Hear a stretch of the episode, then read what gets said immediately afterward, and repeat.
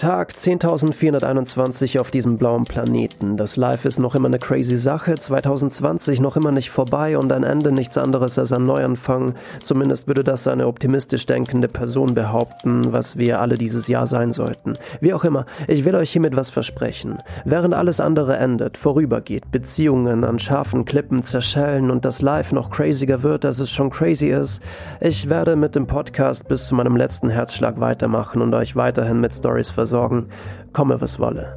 Das interaktive Hörbuch Behind My Thoughts endet zwar, trotzdem wird es weitergehen. Ihr hattet den Verlauf der Story mitentschieden und tatsächlich hat es gut funktioniert. Für mich war es eine Herausforderung, aber ich glaube, das Resultat kann sich sehen lassen. Viel Spaß beim Hören. Und wer mich beim Schreiben supporten will, kann das übrigens über Steady machen. Da ich hier keine Werbung für irgendwelche überflüssigen kapitalistischen Produkte machen will, die niemand von uns benötigt, schiebe ich die 20-prozentigen Gutscheincodes den Unternehmen wieder zurück in ihr elektronisches Rektum und verschone euch mit Trash, dem wir ohnehin schon zu genügend ausgesetzt sind. Somit verdiene ich mit dem Podcast keinen einzigen Cent, was an sich nicht schlimm ist, aber über ein bisschen Support würde ich mich natürlich freuen. Es gibt auch was zurück. Mehr Infos findet ihr in der Beschreibung der Folge und jetzt viel Spaß beim Hören. Adios Muchachos und Muchachinas. Philipp stand ruhig neben ihr und starrte wie hypnotisiert den Mond an, der kurz davor war, hinter dem Horizont zu verschwinden. Sein nun schwaches Licht ließ Philipps weißen Patientenkittel leicht aufschimmern, zumindest den oberen Teil, denn der untere war braun gefärbt. Der Matsch der Wiesen und Wälder, durch welche sie die letzten Stunden liefen, hinterließ seine Spuren. Zwischen seinen Zähnen hingen ein paar große Grasbüschel. Marie hatte kurz vor dem Ausbruch noch darüber nachgedacht, sich beiden Schuhen anzuziehen, doch auf leisen blanken Sohlen schlich es sich nun mal besser durch die Psychiatrie. Nun hatte sie es zutiefst bereut. Zwar war es eine milde Nacht, aber nach Stunden des Laufens über feuchte Böden hatten sich ihre Zehen vor lauter Kälte blau gefärbt. Komm, Philipp, wir müssen weiter, sagte sie zu ihm, packte ihn kräftig an der Hand und lief los. Keine Ahnung warum, aber es fühlt sich richtig an, weiterzulaufen, dachte sie sich, in Vertrauen darauf, die Intuition würde sie an den richtigen Ort führen, wo auch immer dieser Ort war und was auch immer sie dort erwarten würde. Schweigend zogen sie weiter in Richtung der hell leuchtenden Stadt vor ihnen, und doch waren Maries Gedanken alles andere als stumm. Wild rotierte ihre Stimme durch den Kopf kreuz und quer, auf der Suche nach ein wenig Klarheit, doch umso tiefer sie in ihre Gedanken versank, umso um diese surreale Situation, in welcher sie sich befand, zu analysieren, umso fremder wurde die Realität, in welcher sie sich zu befinden schien. Intuition, dachte sie sich immer wieder. Es fühlt sich an wie Intuition. Tatsächlich gab es keinen plausiblen Grund, in Richtung der Stadt zu laufen, doch dies zu tun, fühlte sich richtig an, genauso wie der Ausbruch aus der Psychiatrie. Bestimmt suchten schon eine ganze Hundertschaft der Polizei nach ihnen, und so mussten sie vorsichtig sein. Die ersten kleineren Vororte lagen direkt vor ihnen, und somit stieg auch die Wahrscheinlichkeit, entdeckt zu werden, erkannt zu werden. Was geht ihr eigentlich vor sich? Flüsterte, immer, flüsterte sie immer wieder vor sich hin und dachte dabei an den hellen Lichtblitz und die kurz darauf aufleuchtenden Nordlichter. Hatten sie etwas mit meiner Vision zu tun? Sie blickte zu Philipp. Unserer Vision, erweiterte sie ihre Aussage. Immerhin hatte ihr Mirko, einer der Patienten der Psychiatrie, von Philipps Vision erzählt, allem Anschein nach war auch er ein Berührter. Das macht alles keinen Sinn, Umso mehr sie darüber nachdachte, umso surrealer klangen ihre Gedanken, ihr bisheriges Leben, ihre Visionen, der Anfall, einfach alles. Philipp, pass auf! Er stolperte, konnte sich aber noch mit seinen Händen auffangen. 40686365571 und begann wieder damit, die Zahlenfolge aufzuzählen. Marie beugte sich zu ihm nach unten und half ihm wieder auf die Beine. Komm schon, Philipp, wir müssen weiter.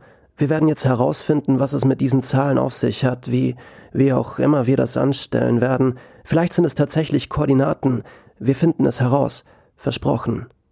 Mittlerweile befanden sie sich kurz vor Haskell bei Prompton Lakes, etwa eine Autostunde von Manhattan entfernt. Hier begannen die ersten Wohnsiedlungen. Haces war ein Rückzugsort für die obere Mittelschicht, meist Familien, die zuvor irgendwo zentral in Manhattan in New York gelebt hatten, es dann aber auf der Suche nach Ruhe in die ländlicheren Gegenden zog. Marie blickte auf Philipps dreckigen Patientenkittel.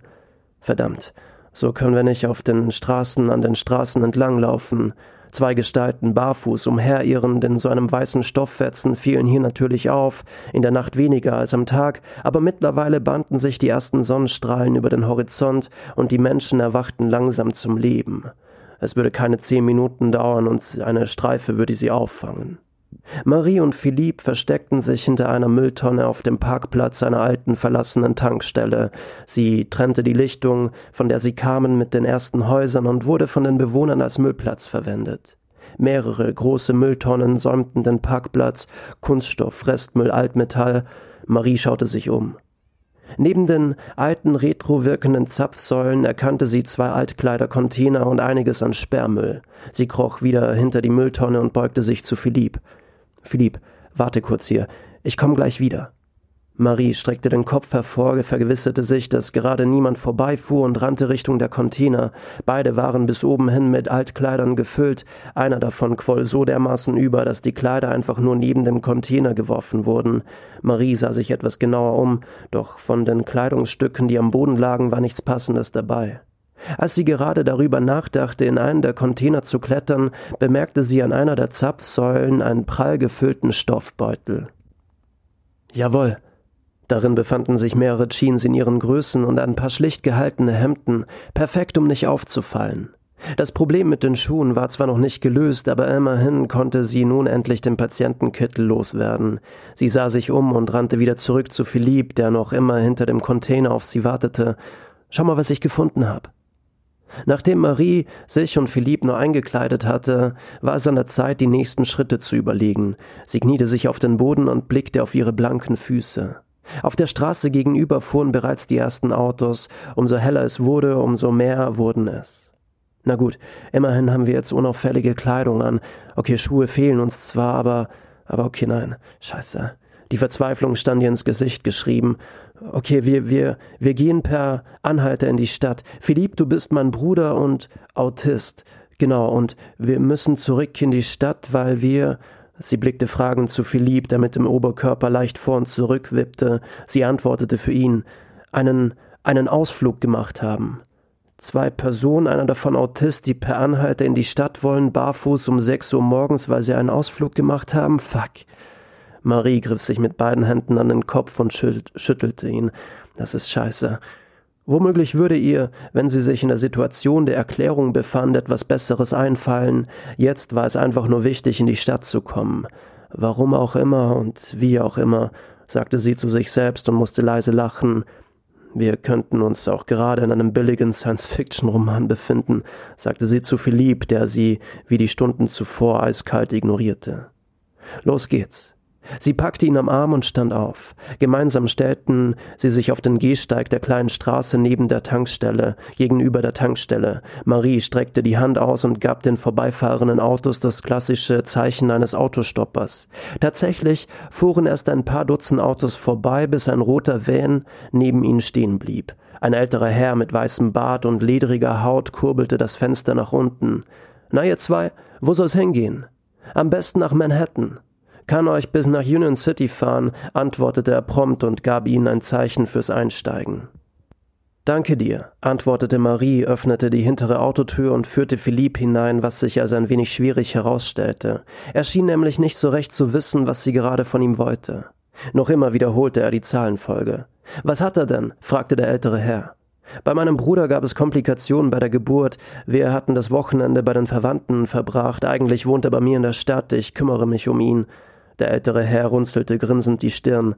Darling, es ist Mittwoch, du hast keine Schuhe an und Dreck im Gesicht, alles gut. Ich will's gar nicht wissen. Mach die Tür zu, wir fahren jetzt los. Die ganze Autofahrt über redeten sie kein Wort miteinander. Der ältere Herr hatte seine Jazzmusik laut aufgedreht, woraufhin Philipps wiederholender Zahlenfolge nicht so sehr auffiel.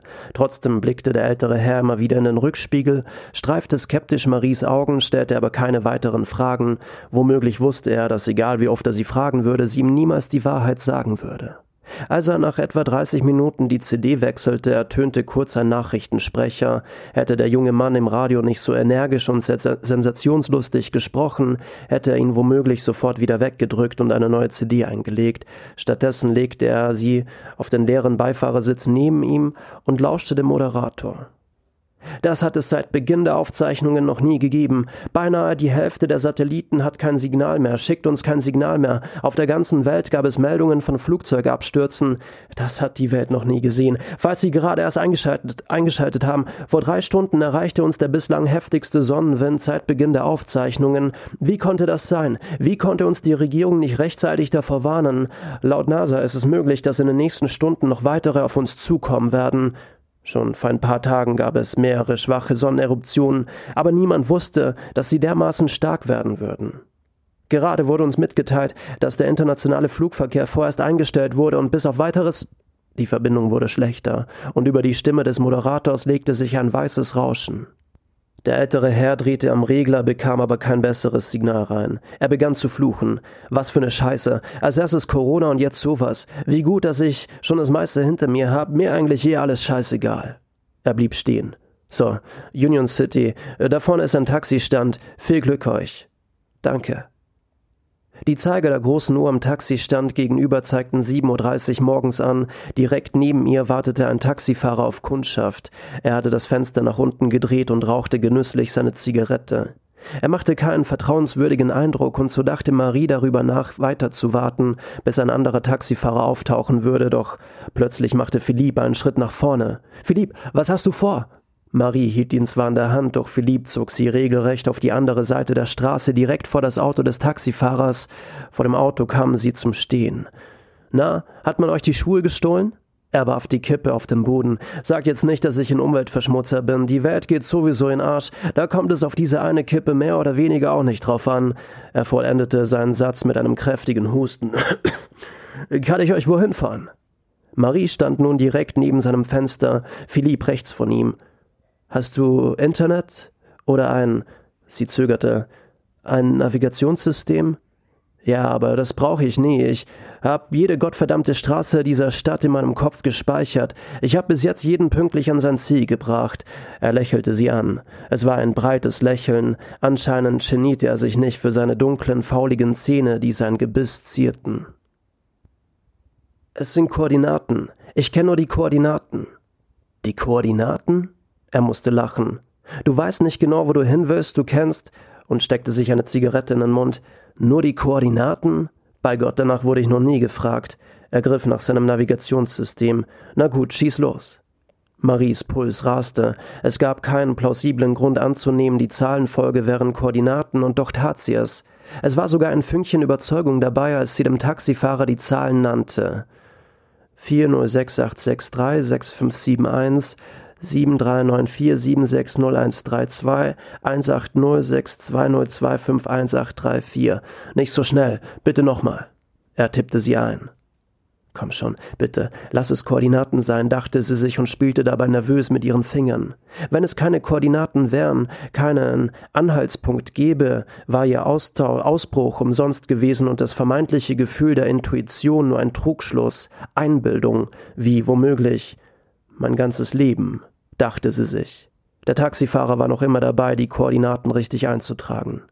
Marie hatte schon früher darüber nachgedacht, dass ihre Visionen und ihre Wahrnehmung tatsächlich auf einer psychischen Erkrankung beruhen würden. Es hatte tatsächlich einiges dafür gesprochen.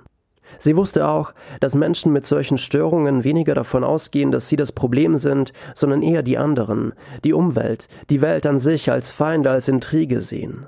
Für Marie waren ihre Visionen und die Vorhersagen, die meist zutrafen, zu real, um ein Hirngespinst zu sein, doch jetzt, vor diesem Taxi, barfuß, zusammen mit Philipp, zweifelte sie zunehmend daran. Die nächsten Sekunden waren entscheidend. Der Taxifahrer riss sie aus ihren Gedanken. Wie lauteten die letzten vier Zahlen? 1834.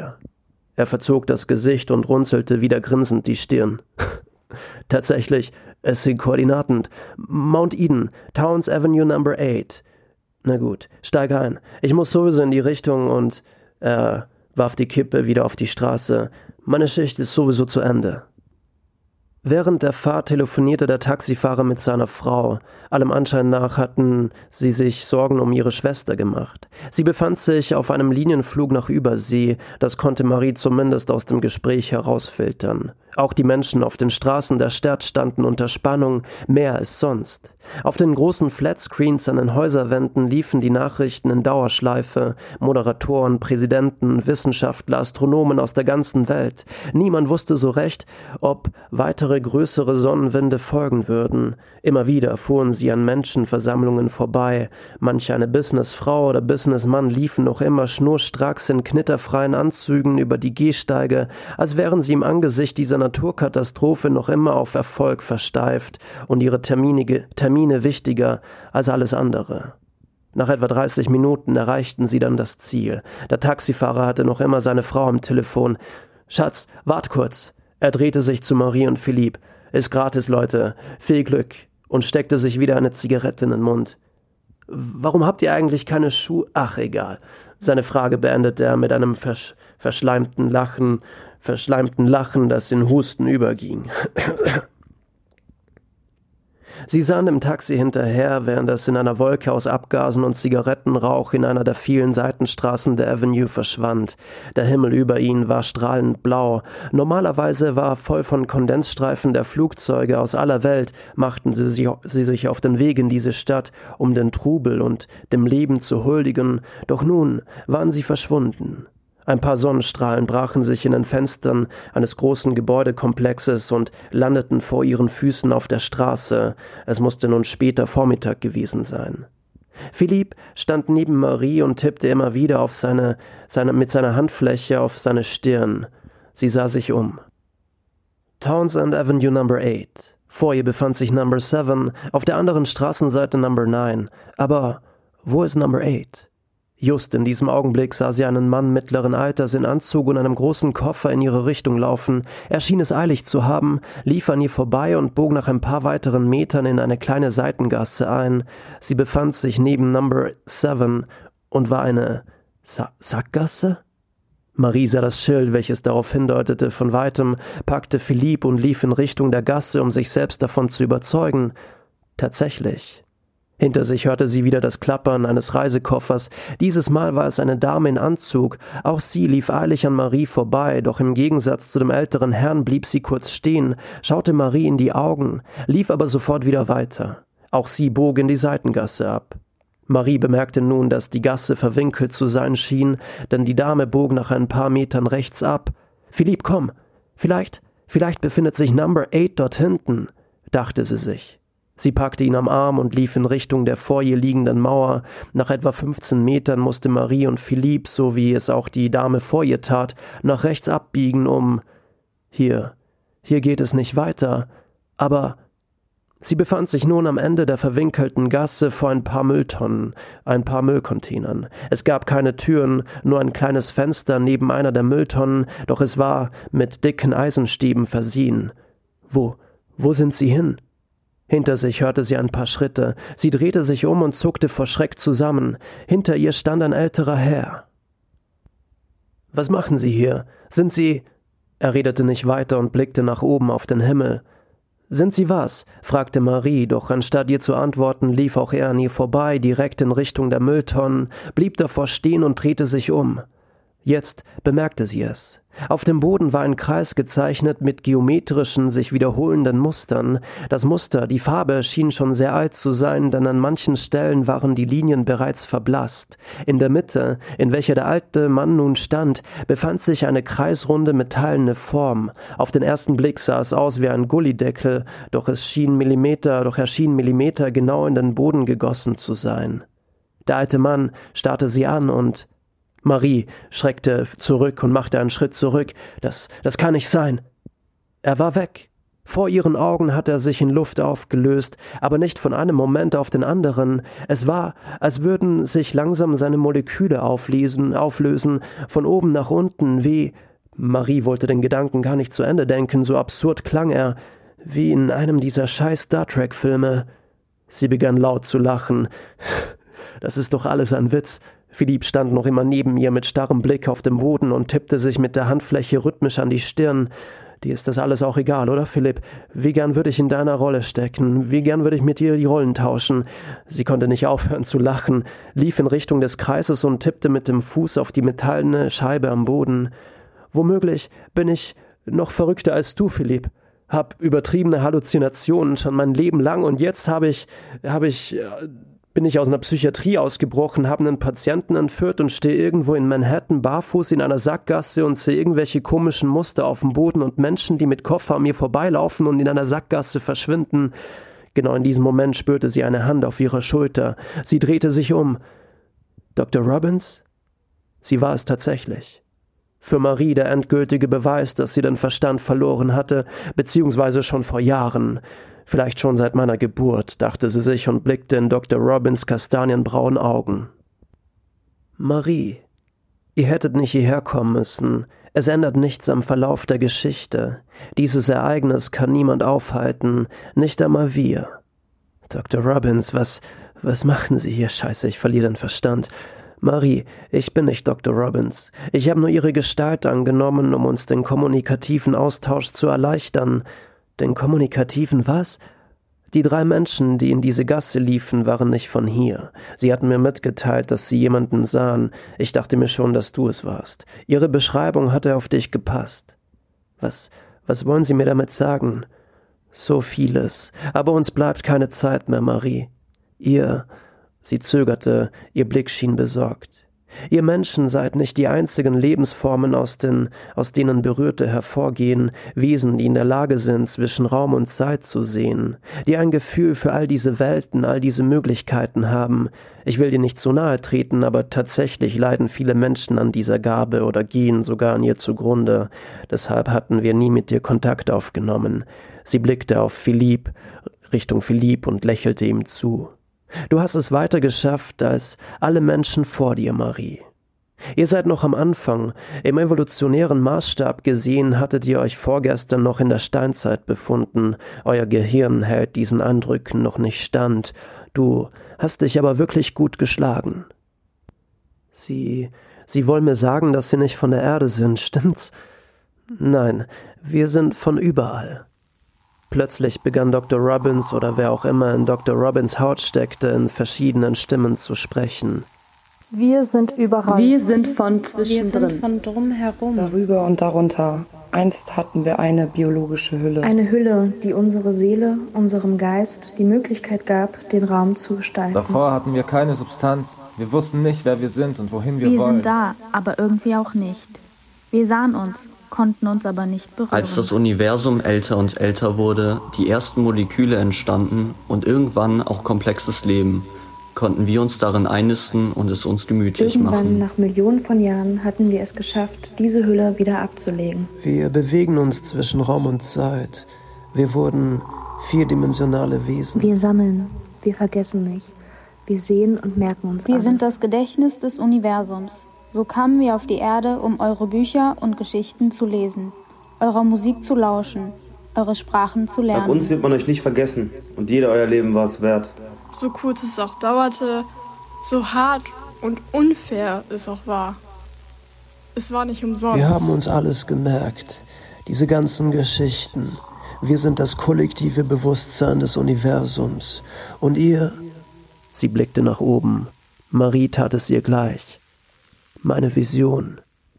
Sie nickte. Ja, deine Vision. Eure Sonne wird früher sterben, als ihr angenommen habt. Die starken Sonneneruptionen waren die Vorboten. Es tut mir leid, aber sie steht kurz vor einer Supernova. Wie lange haben wir noch? Neun Minuten. Das Wesen lief zu Philipp und strich ihm über die Wangen, woraufhin er mit dem rhythmischen Hin- und Herwippen stoppte. Marie, Philipp? Er konnte sprechen. Sie fielen sich in die Arme. Ich habe alles gehört, alles mitbekommen, die ganze Zeit über, doch ich, ich, ich war gefangen in meinem Körper. Können wir, können wir es verhindern? Philipp richtete seine Frage an das Wesen, welches sich nun langsam auf den Kreis am Boden zubewegte.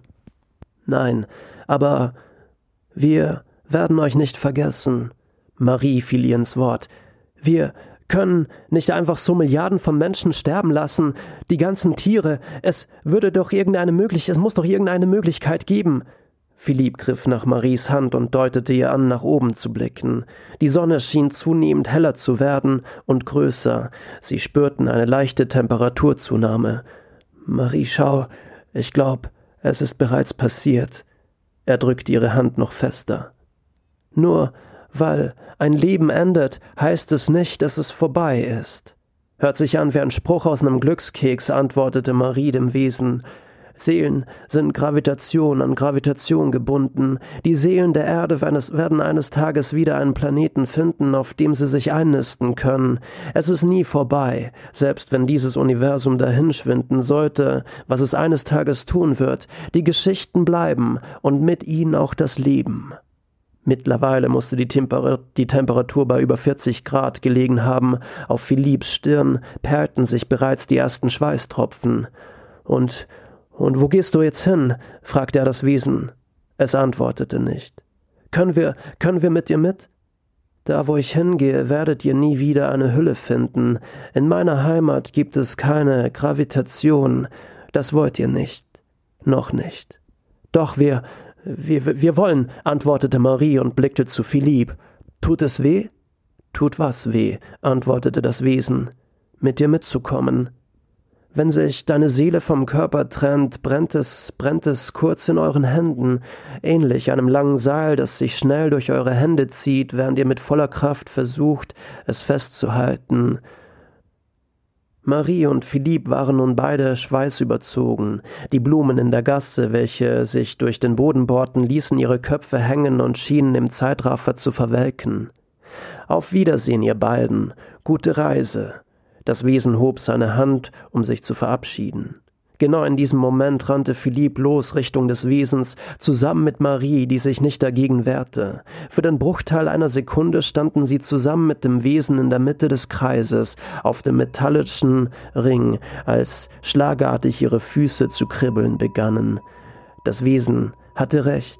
Es fühlt sich an, als würden sie endlos in die Tiefe fallen, doch anstatt trostloser Dunkelheit zogen an ihnen die buntesten Galaxien vorbei, und umso bunter sie wurden, umso mehr brannte es in ihren Handflächen, bis sie sich irgendwann nicht mehr festhalten konnten, ihre Hülle ablegten und an einen Ort gelangten, an dem es keine Gravitation gab, kein Anfang und kein Ende, dafür aber unendlich viele Geschichten, die zu lesen unendlich lange dauerten.